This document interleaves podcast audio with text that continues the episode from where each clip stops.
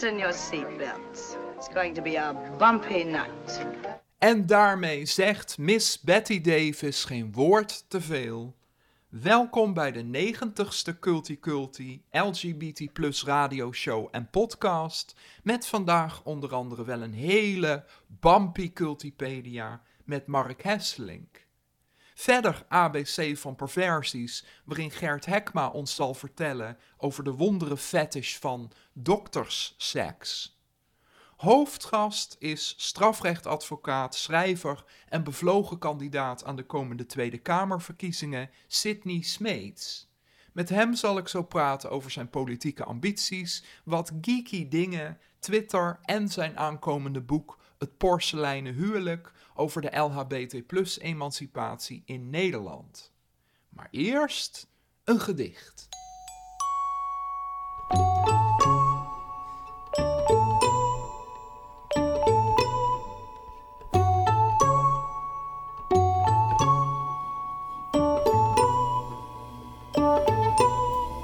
En dat is deze keer van de hand van J. Macroy, getiteld De geboorte van een nieuw tijdperk. Een huid zo rijk als een met sterren verlichte nacht. Jouw ritme is rebellie. Diepe gronden in de waters van je ogen. Jouw ritme is rebellie. Ze spuugde op je kroon en vergiftigde je grond. Jouw ritme is rebellie. Ze gooide je helden op de brandstapel, maar in jouw stem zal hun naam weer klinken. Dit is niet het einde. Dit is het begin van een nieuw tijdperk. Je zult me niet breken, want je kunt me niet breken. De ziel zal wervelen als een storm. Jouw ritme is rebellie. De geest zal knetteren als een ontembaar vuur. Jouw ritme is rebellie. Ze begroeven je goden en zetten je gedachten gevangen. Jouw ritme is rebellie. Ze probeerden om je hoop van je af te nemen. Maar jij bent de woede die de ketenen zal doen smelten. Dit is echt niet het einde, maar het begin van een nieuw tijdperk. Wij zijn het fruit, de prachtige erfgenamen van iedere vergeten revolutionair. Veerkrachtig geboren, fier als een leeuw, wij zijn de geboorte van een nieuw tijdperk. Je zult me niet breken, want je kunt mijn waarde nooit breken.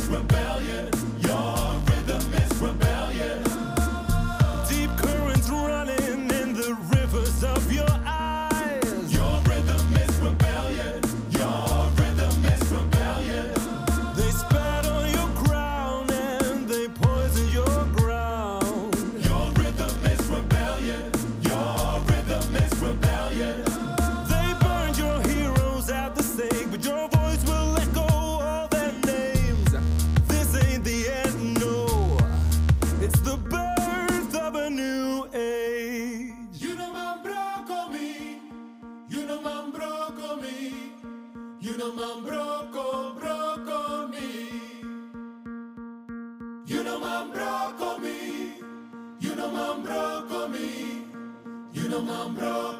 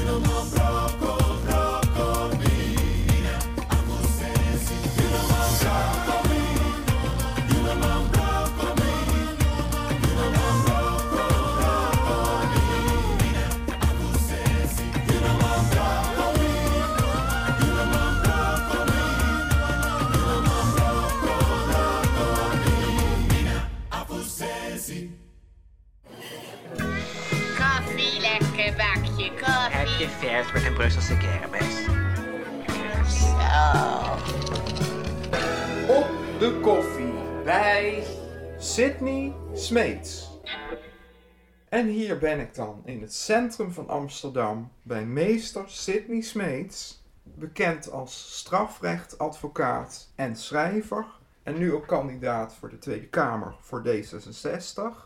Je bent daarbij ook 45, homoseksueel en een zelfverklaarde geek. Klopt. Ja, je bent eigenlijk, want je bent bij me thuis, maar je bent Ja. ook in eh, wat, eh, wat Ipe Driessen wel eens het Sydney Smeets Museum van Moderne Popcultuur eh, heeft genoemd. Want het staat hier vol met allemaal geeky dingen. Dus allemaal dingen die te maken hebben met films en series. Een geeky Ehm, kat die En een nou geeky hier kat die inderdaad aandacht wil. Ja, ja, oh. die, die, die normaal de hele dag buiten is. Maar die denkt nu van, ja nou, als er iemand anders is, dan wil ik ook wel even aandacht. Dus eh, Harvey eh, is er ook bij. Harvey Ja. vernoemd naar Harvey eh, Milk overigens. Oh, kijk. Ja. Waar bestaat, wat jou betreft, die geekiness uit? Ehm, ja, wat ik... de kant. Ja. Ja, wat, eh, waar het wat mij betreft uit bestaat, is dat ik veel series en films kijk. Maar dat ik daarnaast ook wel probeer om me er echt wat meer in te verdiepen. Dus ik heb wat vrienden de loop der jaren gekregen die werken voor bijvoorbeeld special effects bedrijven. En daardoor de gelegenheid gekregen om af en toe bij wat studio's en zo binnen te kijken. Ehm, ik ga graag naar conventions. Kan nu Mhm. natuurlijk door corona allemaal niet. Maar dat zijn plekken waar je ook andere geeks ontmoet. En daarnaast maken we er een podcast over. hè, Mhm. De Geeky Dingen podcast samen met Linda Duis en eh, Tom Aalmoes. En daar proberen we ook wat dieper op de popcultuur in te gaan. Dus niet alleen, eh, ja, het is leuk en het ziet er goed uit. Maar ook wat het maatschappelijk kan betekenen. eh, wat er voor diepere lagen soms in een verhaal kunnen zitten. Mhm. En daar maken we iedere twee weken een podcast over. Waar verdiep je je nu in? dan? Nou, op dit moment vooral eh WandaVision. Dat is eh, een nieuwe serie van eh, Marvel, Marvel Disney, want die zijn opgekocht door Disney. Mhm. Dat is een serie die hoort in een groter universum eigenlijk van films. Dat wordt het MCU, het Marvel Cinematic Universe, genoemd. Daar zijn inmiddels geloof ik 25 films van. En nu is er dus een serie. En het is heel knap om te zien hoe ze die verhaallijnen allemaal in elkaar verweven hebben. Maar ook goed om, knap om te zien dat je dus een televisieserie kunt maken die toch helemaal in dat verhaal past. Ook vrij vernieuwend is op een aantal vlakken. En waar de eerste aanzet naar een LHBT superheld in zit in het eh, Mar- Marvel universum. Is de zoon van Wanda, de Scarlet Witch. Voor de echte fans die weten waar ik het over heb. Mhm. Eh, dat Ja, is, wordt eh, meteen geeky. ja, het wordt heel geeky. het Zo. maar goed, dat is een superheld die heet Wiccan. Eh is eigenlijk een soort heks, mannelijke heks. En die heeft een relatie met een jongen. En dat is ook vrij uitvoerig in alle comics komt dat aan bod. Dus laten we hopen dat het een aanloopje is naar een iets diverser MCU. Want op dit moment is het behoorlijk wit en, eh, en hetero. Mhm. Eh, maar ze doen wel wat, wat moeite en, en hopelijk wordt dat meer de komende tijd. Nou ja, spannend. Ik ga het uitzoeken. Ja. Nou ben je inmiddels 20 jaar ook advocaat, waarvan zo'n 12 jaar bij Spong Advocaten. Waar ben je nou het meest trots op als je terugkijkt? Nou, er zijn heel veel zaken waar we veel hebben kunnen betekenen voor mensen. Dat is eigenlijk ook een beetje wat ons kantoor, Sprongadvocaten, op dit moment vaak doet. Dat we in zaken optreden waar echt iets principieels aan de hand is. Waar je echt van zegt van ja, dit klopt niet. Hier moeten we iets aan eh, veranderen. Dat hebben we bijvoorbeeld kunnen doen het gaat om coffeeshops en het coffeeshopbeleid. We zijn in 2012 ongeveer aan de slag gegaan om duidelijk te maken dat het toch wel heel raar is dat je als coffeeshop joints mag verkopen aan de voordeur. Mhm. Maar dat op het moment dat je aan de achterdeur die joints naar binnen brengt, dat je strafbaar bent. En dat je daar ook voor vervolgd wordt. hè. We hadden een aantal coffeeshops. Kende zaak is natuurlijk die meneer die in, eh, in Thailand heeft vastgezeten, Johan van Naarhoven. Die worden vervolgd eigenlijk vanwege de achterdeur van de coffeeshop. En eh, wat ons gelukt is in de loop der jaren, is die rechter ervan te overtuigen dat dat niet reëel is. En dus volgen er op dit moment eigenlijk ook geen straffen meer voor dat soort eh, delicten. Er is een wet aangenomen in de Tweede Kamer, eh, een initiatiefwet van Vera Bergkamp van D66, waar we aan meegewerkt hebben over het reguleren van die achterdeur. En ja, de laatste jaren ben ik me ook meer gaan bezighouden met de bijstand van slachtoffers van anti-LHBT geweld, LHBT geweld. Op zich ben ik daar ook trots op in de zin van, nou ja, ik, eh, ik doe mijn best en eh, ik vraag er aandacht voor, maar daar is nog wel een heleboel wat moet veranderen en moet verbeteren. Mhm. Je hebt eh, onder meer de slachtoffers bijgestaan van die beruchte zaak met de betonschaar, zou Ja. ik maar zeggen, in Arnhem. Ik zelf, als ik berichtgeving erover hoor, dan raak ik van slag of kwaad, Mhm. machteloos. Hoe raakt dat jou nou, zelf, homo zijnde, Ja. en dan probeer je daar iets te betekenen? Ja, nou, er zijn eigenlijk twee kanten. De ene kant is dat ik probeer om de slachtoffers eh, zo goed mogelijk voor te bereiden op wat er gaat gebeuren. Want Mhm. het is helaas zo dat de meeste van die zaken een soortgelijk verloop hebben. En dat verloop is eigenlijk dat er in het begin nog wel wat ophef is. Hè, van, oh jee, dat kan niet, want eh, we- zijn in Nederland zo tolerant, dus hier moeten we iets aan doen. Schande. Schande. Die ophef wordt vaak al minder als de daders eh, niet, eh, of, of als de daders wit zijn, laat ik het maar heel plat zeggen. En dat is veel vaker dan mensen denken het geval. Maar goed, dan is het voor sommige partijen al eigenlijk helemaal niet meer zo interessant om er aandacht aan te besteden. En wat je ook ziet is dat de shift eigenlijk vrij snel komt, omdat de daders van dit soort geweld eigenlijk altijd ontkennen dat het homofoob is. Dus Mhm. eh, ze zullen altijd zeggen van nee, maar dat had helemaal niets met die geaardheid te maken. Dat had een hele andere reden. En dat komt er dan vaak op neer dat ze de schuld bij het slachtoffer neerleggen. En zeggen van ja, maar dat slachtoffer heeft iets gedaan en dat was de reden waarom ik geweld heb gepleegd of iets anders heb eh, gedaan. Ja, dus dat is eigenlijk de eerste modus waar ik inschiet. Dat is heel zakelijk, heel erg proberen om slachtoffers daarop voor te bereiden en uit te leggen van nou dit is de procedure, hou er rekening mee. Je moet er sterk voor zijn om dit te kunnen doen. En dat is natuurlijk ook meteen het grote probleem, dat mensen daar dus niet zich echt gehoord voelen in die hele procedure. Dat begint al bij de politie, dat ze heel vaak bij de politie toch niet met iemand van roze in blauw, het, het politieteam dat zich met LHBT-zaken bezighoudt, komen. En dan ja, dus van alles moeten gaan uitleggen wat heel frustrerend is. Ook een hele hoge drempel voelen eigenlijk om aangifte eh, te doen. En dat zet zich in de rest van het proces door. De, de officier van justitie vindt het vaak ook moeilijk om te begrijpen. Hè. Dan is de vraag bijvoorbeeld als die verdachten dus zeggen... ja, maar ik heb dat niet gedaan omdat iemand LHBT was. Maar ik is wel gescholden met dat soort woorden. Hè. Homo, flikker, noem het maar allemaal op. Dan, ja, dat is normaal. dat- Dat scheld. ja, ja, dan, dan is dus inderdaad de reactie van een, van een officier heel vaak van... ja, dat scheldwoord gebruikt iedereen. Dat, is, dat hoeft toch helemaal niet per se op die geaardheid eh, te zien. En ze zeggen toch ook dat het niet om die geaardheid ging. Dus hoe weten we nou dat het om die geaardheid ging? Dat is wel eh, heel frustrerend, dat je dat iedere keer weer tegenkomt, iedere keer weer moet uitleggen. Omdat mijn opvatting daarin eh, iets rechtlijniger is. Eh, Ik Mhm. vind het überhaupt schelden met dat soort scheldwoorden is homofoob. Eh, Of je het nou zo bedoelt of niet, of je er nou een diepere gedachte bij hebt of niet.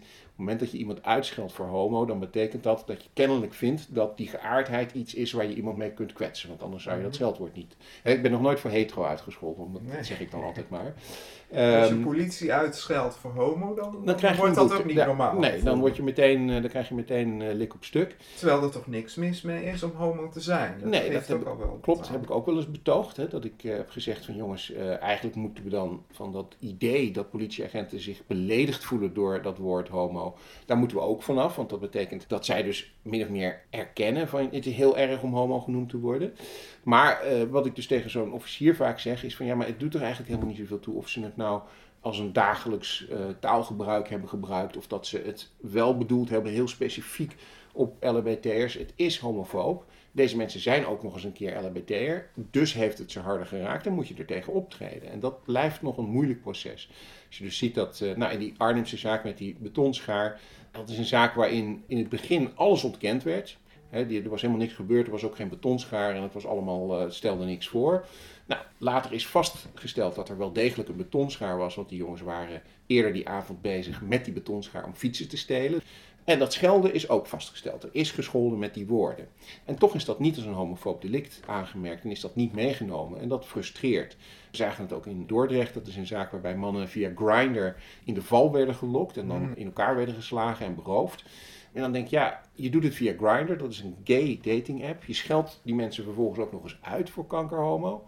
En je slaat ze in elkaar. En toch vindt de rechtbank dat dan geen homofoob delict. En dat is het frustrerende van de praktijk op dit moment. En dat moet echt wel gaan veranderen. Ik heb ook wel gehoord het OM wat gewoon weigerde van, nou ja, er is bewijs, er waren getuigen, maar toch geen prioriteit voor deze zaak. Terwijl het al bijna helemaal rond was. Waar zit volgens jou nou echt, waar wringt het? Waar zit de bottleneck? Nou, de bottleneck zit in dat niemand verantwoordelijkheid neemt voor, voor die problematiek. Als je iemand verantwoordelijk maakt voor anti-LHBT-geweld, dan gaat die persoon, hopelijk, als je de goede persoon er verantwoordelijk voor maakt, daar iets mee doen, want dat is zijn taak of haar taak. Op dit moment is niemand daar echt verantwoordelijk voor. Ja, we hebben roze in blauw, maar dat is een vrijwilligersnetwerk. Dan moet je maar net geluk hebben dat je die toevallig treft. En bijna wegbezuinigd. bijna wegbezuinigd. En we hebben geen echte aandacht bij de politie voor dit probleem. Bij het OM zijn er discriminatieofficieren. Maar ik moet zeggen dat de aandacht van die discriminatieofficieren van justitie voor LHBT-kwesties vind ik te weinig. Ik heb bijvoorbeeld een zaak van een transvrouw die in eerste instantie, zoals jij zegt, eh, weinig prioriteit had. Eh, waar ze eigenlijk van zeiden van nou dat doen we wel met een boete af, schriftelijk, want dat is allemaal niet zo belangrijk. En waar je dan ziet als je daar toch op gaat drukken, daar aandacht op gaat vestigen, dat er uiteindelijk iemand is die zegt, nou ja weet je, laten we dat dan nog, toch maar gaan doen. Vooruit. Vooruit, ja.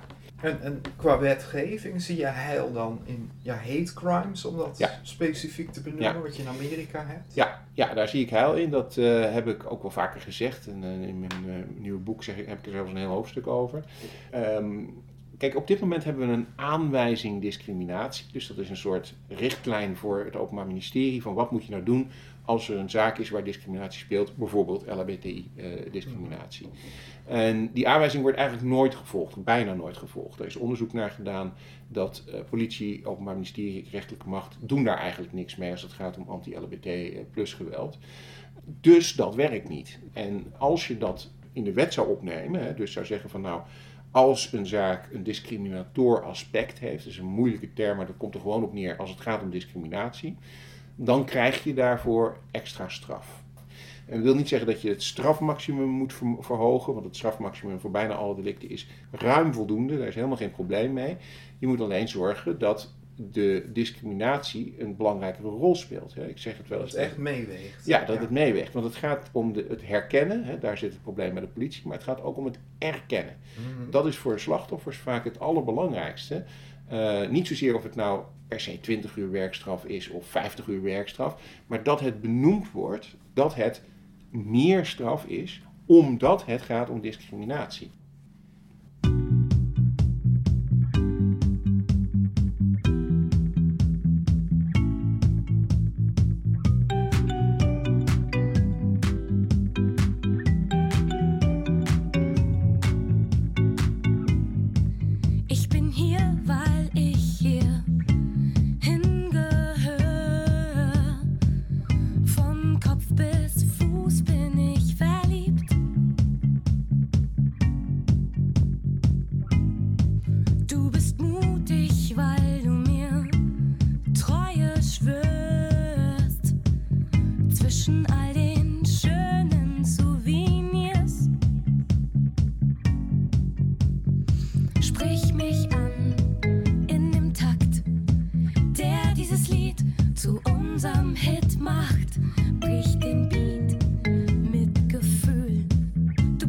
Schön, weil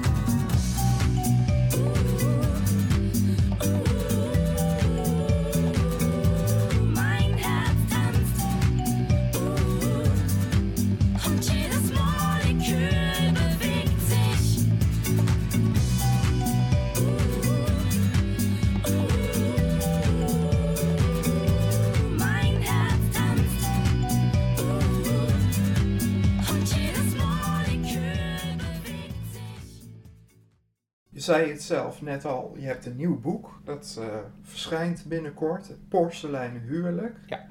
De ondertitel is Hoe de homo-emancipatie in Nederland vastliep. Ja. Ja, dat is heel stellig. Ja, dat is ook, eh, dat zeg ik er meteen bij, eh, een, een ondertitel die gekozen is om het een beetje provocerend te maken. Mhm. Maar waarop is het dan volgens jou vastgelopen? Nou, wat, wat we zien is dat er in Nederland een mentaliteit heerst. Waarbij heel veel Nederlanders denken dat het eigenlijk wel goed geregeld is. En dat we eigenlijk heel tolerant zijn in Nederland. En wat je dan krijgt, is dat je dus op het moment dat je aandacht vraagt voor de problemen die er wel nog zijn. Dat er dan opeens geroepen wordt dat je een genderdrammer bent. Of dat je niet zo moet zeuren. Of dat je niet in je slachtofferrol moet kruipen. Je ziet dat ook op televisie. Ik heb daar een paar keer al wat over gezegd. Dat je programma's hebt waar toch behoorlijk anti-LHBT-stemming wordt gemaakt. Hè, behoorlijk homofobe of transfobe opmerkingen worden gemaakt. En op het moment dat je daar dan iets van zegt. Dan ben jij dus degene die aan het zeuren is. En dan moet je niet zo moeilijk doen. En dan kom je met cancel culture en zo. Uh, terwijl ik denk van, nou ja, goed, het is juist heel belangrijk dat we dat aan de orde stellen. Dat als er een programma is waar iemand die in transitie is belachelijk wordt gemaakt, dat we Mhm. zeggen dat we dat gewoon niet accepteren. Ja. Ehm, nou, en hetzelfde zie je een beetje met onze wetgeving. Er is een top 10, een Rainbow Index, die wordt gemaakt ieder eh, jaar, waarin eigenlijk de landen in Europa afgerekend worden op hun wetgeving en tolerantie ten aanzien van LHBTI plus mensen. Nederland heeft lang in die top 10 gestaan, maar is er alweer een paar jaar uit. En eh, En waarin lopen wij dan achter? Nou, we lopen onder andere achter als het gaat om de haatmisdrijven, die we dus nog niet strafbaar hebben gesteld. We lopen achter als het gaat om eh, transgender mensen, waarin we nog steeds van mensen verlangen dat ze eerst naar een dokter gaan voordat ze hun gender kunnen veranderen. We lopen achter als het gaat om familierecht, hè, dus meer oudergezinnen, kinderen die niet één vader en één moeder hebben, maar misschien twee vaders of twee vaders en twee moeders of misschien nog wel meer. Non-binaire mensen hebben nog veel problemen. Als je kijkt naar de onnodige geslachtsregistratie die er in sommige documenten voorkomt. Maar loopt het voor jou echt terug of is het meer gestokt? Zeg maar? Het is, eh, nou, allebei. Het is vastgelopen in de zin dat het gewoon niet snel genoeg gaat. Dat ik zou hopen dat we twintig jaar na de openstelling van het burgerlijk huwelijk eigenlijk veel meer al voor elkaar zouden hebben. En tegelijkertijd is er ook een teruggang te zien. Eh, die teruggang is in Nederland gelukkig als het gaat om wetgeving nog niet echt aan de orde. Het is nog niet zo dat we het burgerlijk huwelijk bijvoorbeeld eh, weer hebben teruggedraaid naar eh, dat het alleen maar voor een man en een vrouw is. Maar wat je wel ziet is dat er in Europa landen zijn waar ze daar heel actief mee bezig zijn. Hè? Polen, Hongarije. Dat zijn landen waar de rechten van LHBT'ers echt teruggedraaid worden. En we hebben in Nederland partijen die dat ook willen, die daar ook achter staan, die dat gewoon actief promoten. Dat vind ik heel zorgelijk. Het wordt ook wel eh, homonationalisme genoemd. Hè? Dus dat is, enerzijds zijn die partijen heel conservatief en homofoob. Het gaat allemaal om het gezin, want joods-christelijke waarden en normen. Maar tegelijkertijd doen ze net alsof ze juist opkomen voor die LHBT-belangen. En dat doen ze eigenlijk alleen maar op het moment dat er problemen zijn in allochtone hoek.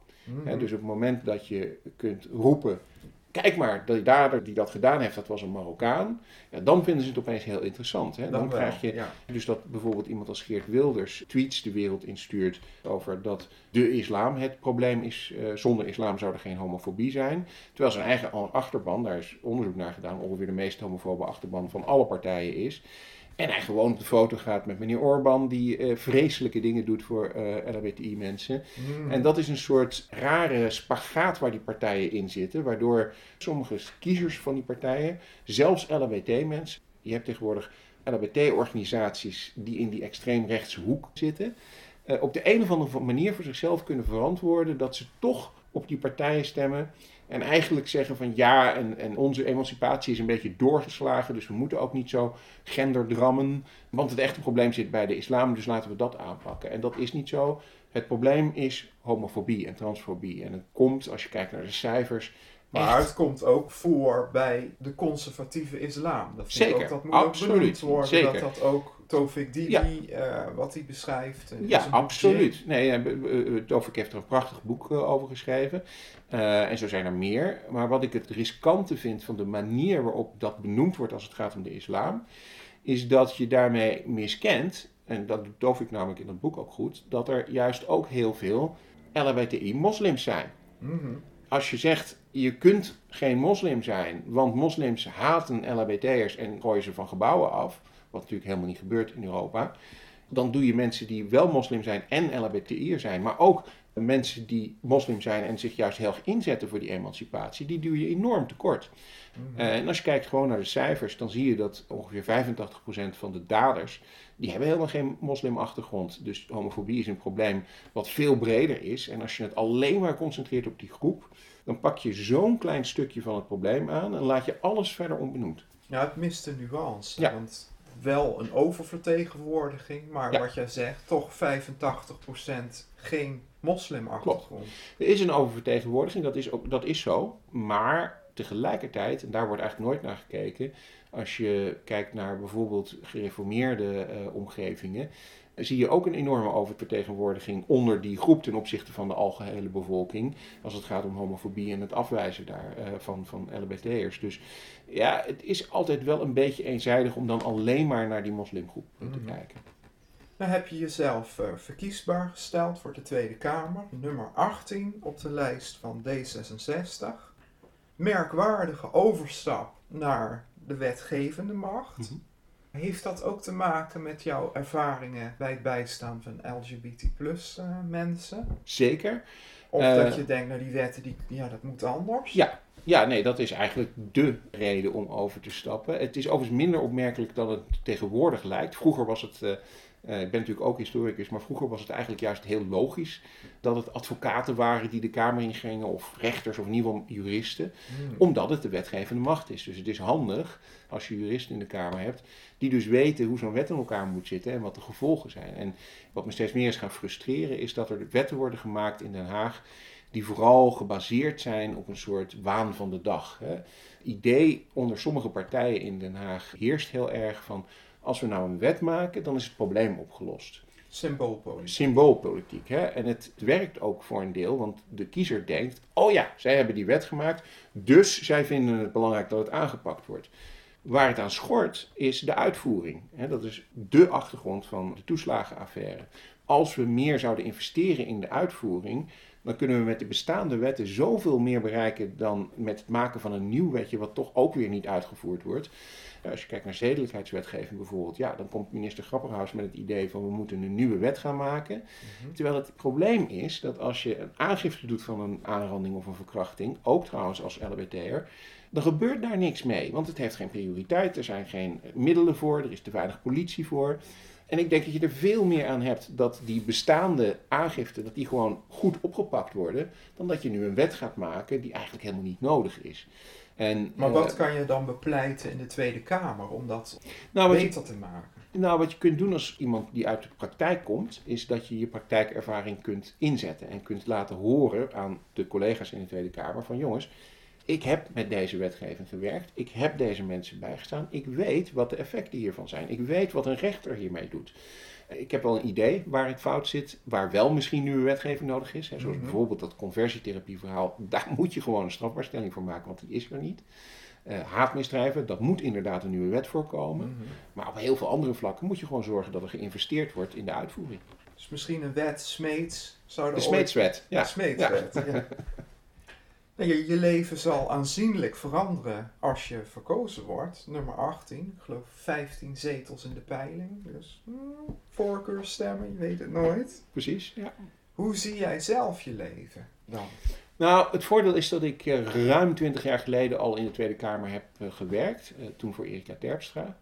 Dat ik dus een beetje wel weet hoe het leven van een Kamerlid eh, eruit ziet. En dat ik dus ook wel weet wat me te wachten staat. En dat is gewoon heel veel en heel hard werken. Je moet veel vergaderen, je moet veel bij commissies zijn, je moet zelf initiatieven eh, indienen. En je moet daarnaast, en dat is natuurlijk iets wat soms on- onderbelicht blijft, maar ook gewoon contact blijven houden met de mensen die op je gestemd hebben. Hè, het, is, het is heel goed dat Kamerleden het land ingaan en ook Mm. horen van mensen van wat speelt er nou. Maar je werk als advocaat, ga je dat dan minder doen of mee stoppen? Of... Ja, daar zou ik mee stoppen. Als mensen mij dat vertrouwen zouden geven door op mij te stemmen en dat ik in de Kamer zou komen, dan vind ik ook dat je dat ten volle moet doen. Dat wil niet zeggen dat ik niet nog bepaalde NGO's en, en dingen zoals het COC eh, gewoon kosteloos van advies kan voorzien. Mhm. Want dat, eh, dat doe ik nu toch al. Maar echt eh, in de rechtszaal optreden, dat, dat zie ik mezelf niet doen. Ook omdat ik denk dat er te makkelijk dan conflicten kunnen ontstaan tussen wat je op het ene moment vindt als advocaat en het andere moment als politicus. Daar wil ik eigenlijk helemaal niet in terechtkomen. Ja, en Twitter dan? Want Ja. nu ben je heel alomtegenwoordig, dag en nacht. Je kijkt er Ja. en denkt, god, joh, Klopt. je zit er Ja. bovenop de Ja. hele tijd. Nee, nou ik denk niet dat ik Twitter op ga geven, zeker niet. Het is zo dat ik sinds dat ik kandidaat ben wel beter nadenk over wat ik tweet. Omdat ik ook vind dat er een verschil is tussen als je gewoon een privépersoon bent die een mening twittert. Of dat je toch, doordat ik op een lijst sta, ook mede als onderdeel van die partij wordt gezien. Dat wil niet zeggen dat ik daardoor niet meer vind wat ik vind of niet meer tweet wat ik tweet. Maar het is wel dat ik vind dat je ook een verantwoordelijkheid hebt om daar dan heel even wat dieper over na te denken. En misschien iets wat ik soms makkelijker had gezegd, denk van nou weet je, dat zeg ik op een iets andere manier. Nou, minder Eh, lik op stuk, eh, ja. fact-free cherry. Nou, precies. Fact Free Ja. Cherry, dat is een eh, hashtag die ik ooit in het leven heb geroepen. Gelukkig ook behoorlijk aangeslagen is. Maar die ik nu zelf niet gebruik, omdat ik vind dat ik als politicus. Hè, ik vind heel veel van Thierry Baudet en daar zal ik ook eh, geen eh, doekjes om winden. Maar tegelijkertijd, op het moment dat ik hem als politicus aanspreek, vind ik dat ik dat als politicus, dat ik die hashtag niet zou moeten gebruiken. Omdat ik dan gewoon zeg, meneer Baudet. En dan zegt hij dat het Baudet is of zo, maar ik vind het eh, dan nog prima om Oh, hem dat doe ik Baudet ook te noemen. expres de Ja. T uitspreken. Ja, precies, Ja. Ja. Maar kijk, sowieso iemand als Baudet, eh, je kunt er niet omheen dat dat een hele nare man is. En dat mag je, vind ik, ook, ook als politicus zeggen. Zeggen wij ook als D66 natuurlijk, we sluiten die partij uit. Maar je moet ook gewoon benoemen dat het racistisch is wat ze doen. eh, dat hij homofoob is in een aantal van zijn uitlatingen. En dat het feitenvrij is. Hè? Dat je gewoon ziet dat er gewoon gelogen wordt. Eh, en dat is heel kwalijk voor onze democratie. Toch ook wel benieuwd naar hoe hij dan in de persoonlijke omgang is. Want je Ja. hebt hem ook wel eens met hem Ja. gedebatteerd en zo, maar achter de schermen is het, is het wel een aardig iemand. Ehm, dat is een hele ehm, eh, persoonlijke vraag. Ehm, ik vind van niet. Ben ik gewoon eerlijk in. En dat ja. komt omdat Thierry eh, ook, voordat hij in de politiek zat, eh, heb ik wel eens met hem gedebatteerd, heel narcistisch is. En dus volledig met zichzelf bezig is. En Mhm. alles gaat en draait om hem. En eh, nou, dat kan ook charmant zijn. Hè? Bijvoorbeeld eh, mijn kantoorgenoot Gerard Sprong. Nou, eh, valt ook niet te ontkennen dat hij he- zichzelf heel belangrijk vindt. Maar die doet dat op een hele charmante, leuke manier. Waardoor je dat eigenlijk alleen maar geweldig kunt vinden. Maar bij, bij Thierry is het, vind ik het vervelend. En het is inmiddels natuurlijk ook wel, vind ik, voor mij op zo'n niveau dat ik zoiets heb van ja, maar als je zo fundamenteel mensen wegzet als minderwaardig, dan kun je misschien in de persoonlijke omgang nog zo charmant zijn, maar daar wil ik gewoon niks mee te maken hebben. Mhm. Hoe hou je eigenlijk nog tijd over voor ontspanning, sociale contacten? Nou, eh, moeilijk. Eh, Geeky dingen niet te geeky vergeten. dingen niet te vergeten. In die zin is die eh, lockdown die we nu ruim een jaar in allerlei vormen hebben en de avondklok die we sinds een tijd hebben, in sommige opzichten een beetje een opluchting. Want dat betekent dat je eigenlijk een heleboel sociale dingen niet meer kunt doen. En dus eigenlijk ook niet meer de druk voelt dat je dat moet doen. En dus eigenlijk een beetje op een overdreven manier met je schrijven en, en werken en dat soort dingen bezig kunt zijn. Maar het is soms wel een balanceeract waarbij je echt goed moet plannen. Hè, wanneer kan ik met iemand afspreken? Wanneer kunnen we dingen doen? Wanneer kunnen we eh, weer eens een avondje naar de bios of naar, eh, naar het café eh, gaan? En, en daten, en liefde, en seks. Ja, nou, dat staat ook allemaal op een laag pitje natuurlijk. Hè, de, de- dat is ook wel iets waar ik me zorgen over maak als ik kijk naar het coronabeleid. Eh Linda Duits heeft daar laatst of een aantal keren al ook columns over geschreven. Ja, dat, Eh, hebben we het ook eh, ja. behoorlijk over gehad. Ik Ja. vind het heel goed dat ze dat ja, dat is ook goed dat ze daar aandacht voor vraagt. Want als je single bent, er was in het begin eigenlijk een soort idee dat je als single dan ook helemaal niet eens meer seks mocht hebben. Want dat was allemaal niet corona-proof. En dat zijn dingen waarvan ik wel vind dat we daar veel meer aandacht voor moeten hebben in de Kamer ook. Dat er gewoon ook mensen zijn die een andere samenlevingsvorm hebben of een alleenstaande zijn. Waardoor je niet altijd jezelf serieus genomen voelt. En eh, dat, dat moet echt wel beter. Mhm. Wat beschouw jij zelf nou eigenlijk als jouw grootste talent? Nou, ik hoop dat mijn grootste talent is dat ik mensen kan overtuigen. Eh, dat is natuurlijk ook eigenlijk wat ik dagelijks doe. Dat is mijn werk, pleiten hè, als advocaat. Probeer ik de rechter ervan te overtuigen dat mijn cliënt iets niet gedaan heeft. Of dat, eh, dat ze een bepaalde schadevergoeding verdienen. Of dat er op een andere manier naar iets moet worden gekeken. En eh, nou, gelukkig lukt dat ook af en toe. En in de politiek zal ik dat ook moeten doen en proberen te doen. Waar En, zit hem eh, dat dan in? Kan je heel goed analyseren? Ehm, ik denk dat ik goed kan analyseren. Dat, dat heeft te maken met dat ik niet alleen recht heb gestudeerd, ook geschiedenis. Dus ik ben gewend om toch vrij analytisch naar, naar documenten ook eh, te kijken, naar problemen te kijken. Ehm, en ik ben volgens mij vrij goed in staat om het kaf van het koren te scheiden. Hè? Om door onzin heen te prikken. En Mhm. te zeggen van ja, maar luister eens, hier gaat het niet om. Het gaat hier om. Waar kunnen de luisteraars meer van jou en over jou vinden? Kan op heel veel plekken. Eh, ik heb een eh, Instagram-account, uh, @sitsmeets. Ehm, daar eh, vind je vooral foto's eh, van mij en Harvey. Ik heb een Twitter-account, advocaatsmeets. Misschien dat dat in de toekomst nog anders wordt, die handle, maar goed. Daar geef ik eh, mijn eh, meningen. Nou ja, als je zakelijk contact zoekt, eh, ik zit ook op eh, LinkedIn en eh, op Facebook en dat soort dingen. En er is een bolletje op een bepaalde lijst, nummer 18. eh. Ja, als je Binnenkort. inderdaad eh, gaat stemmen op 15, 16 of 17 maart, dan kun je kiezen voor lijst 4, dat is D66. En als je dan nummer 18 aankruist, dan eh, ben ik heel blij. Ik wens je in ieder geval heel veel succes. En ook met je boek. Dankjewel. En- Dankjewel. I'm on the run with you, my sweet love. There's nothing wrong. Contemplating God under the chemtrails over the country club. Wearing our jewels in the swimming pool. Me and my sister just playing it cool under the chemtrails over the country club. Take out your turquoise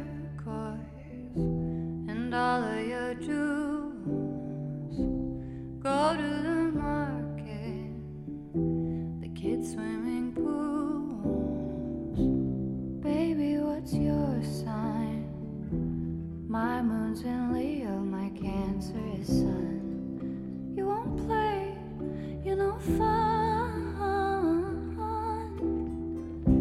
Well, I don't care what they think. Drag racing my little red sports car. I'm not unhinged or unhappy. I'm just wild. I'm on the run with you, my sweet love. There's nothing. Contemplating God under the chemtrails over the country club. Wearing our jewels in the swimming pool. Me and my sister just playing it cool under the chemtrails over the country club. Meet you for coffee at the elementary schools. We laugh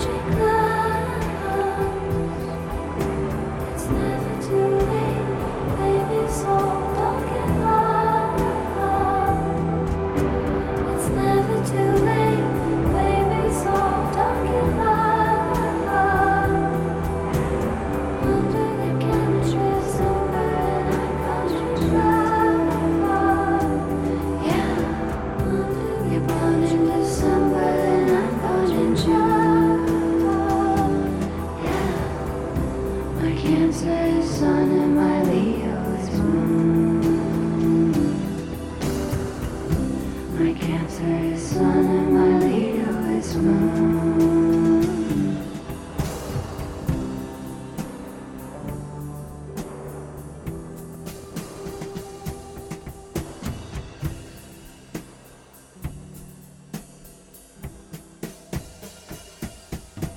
Fetischisme, sadisme, masochisme, auto-erosie, onderdanigheid, seksueel, dysonantie, dominantie, willen, doorraadslagen, lovenseks, bioseks, dochterseks, febelfloos, epongeur, electroseks, eonist, montage, onanie, ABC van perversies van Gert Hekma.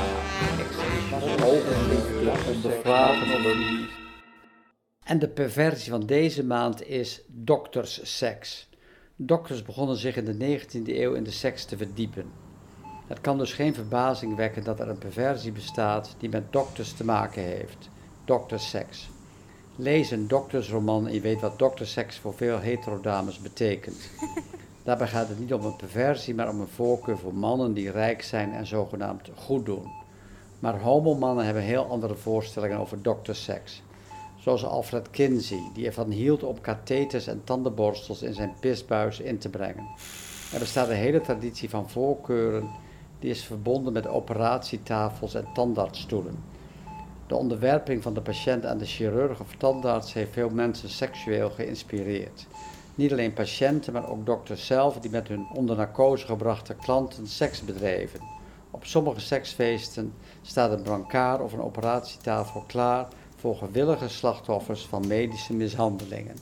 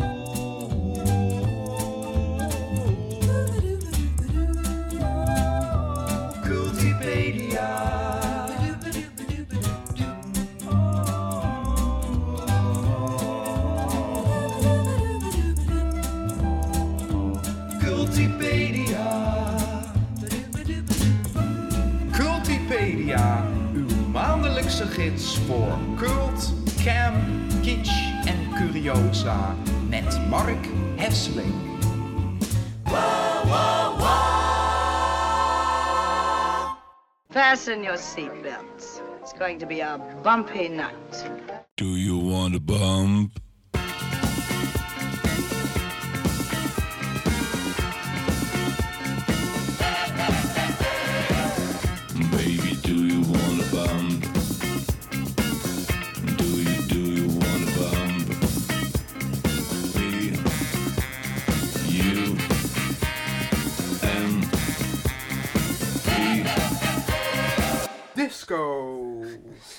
Ja, dit was de eerste hit van Boney M.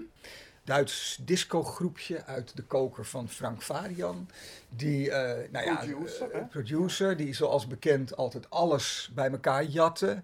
Nou, daar was dit geen uitzondering op, want dit was eigenlijk een heel oud nummer van de Jamaicaanse ska-legende Prince Buster. Het heette Hmm. El Capone.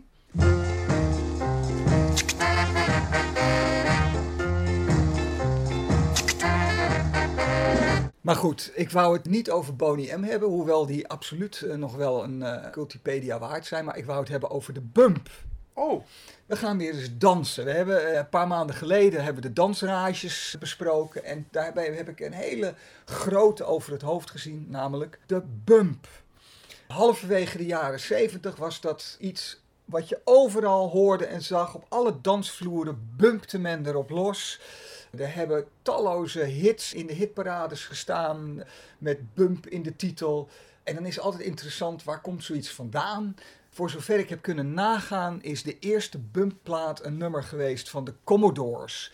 Het was een destijds heel succesvolle disco- en soul-groep. Hits als eh, Three Times a Lady en Brick House. En, Lionel Richie. ja, en op hun debuutalbum in 1974, daar stond een nummer dat The Bump heette.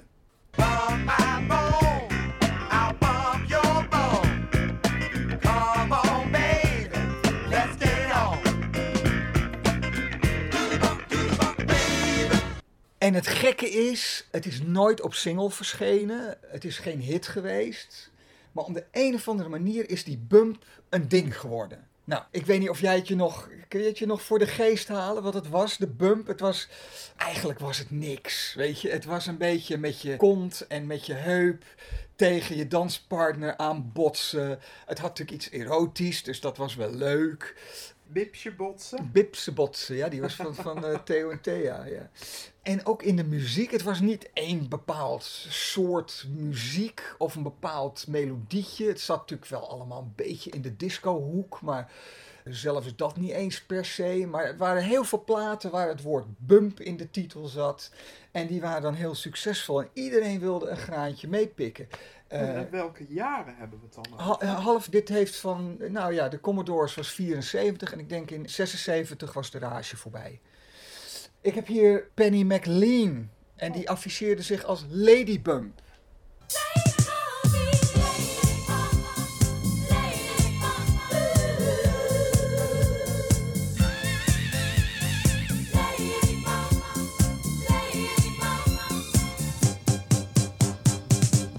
Heerlijk! Ja. Nou was dit, net als Boney M trouwens, een Duitse productie, hoor je ook wel een beetje. Penny McLean heette eigenlijk Gertrude Wirschinger. ja Maar dat terzijde. Maar de bump, ja, ging dus de hele wereld over. Werd er in Nederland dan ook gebumpt? Ja. Ja, en natuurlijk bij het carnaval. Kom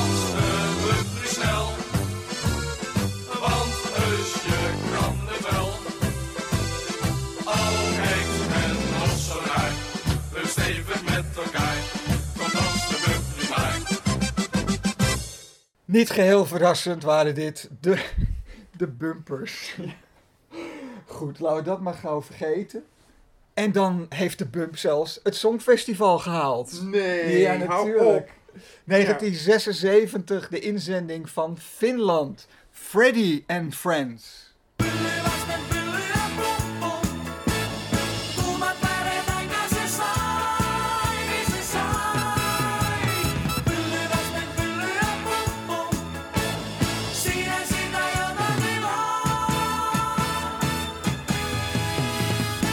Nou heette dit nummer eigenlijk Pump Pump. Ik weet niet, misschien dat bump iets raars betekent in het eh Fins. Maar eh, er werd op het podium stevig gebumpt.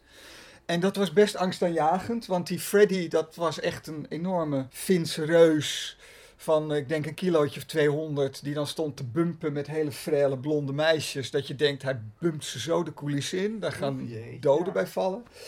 En dat dat niet zo'n hele rare gedachte is, dat bewijst ook de Amerikaan Joe Tex, die een hit had met het nummer Ain't Gonna Bump No More With No Big Fat Woman. Nou ja.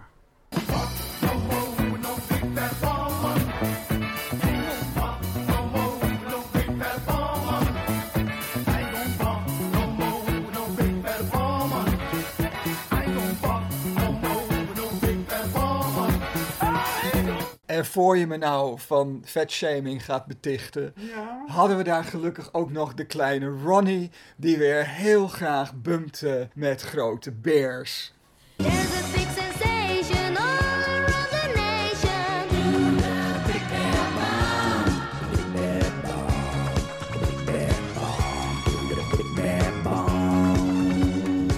Afijn, ik ga er een eind aan breien met een van de grootste bumphits ooit. Dooley Silverspoon, Bump Me Baby. Ik vind dat de bump terug moet komen. Er was een leuke rage.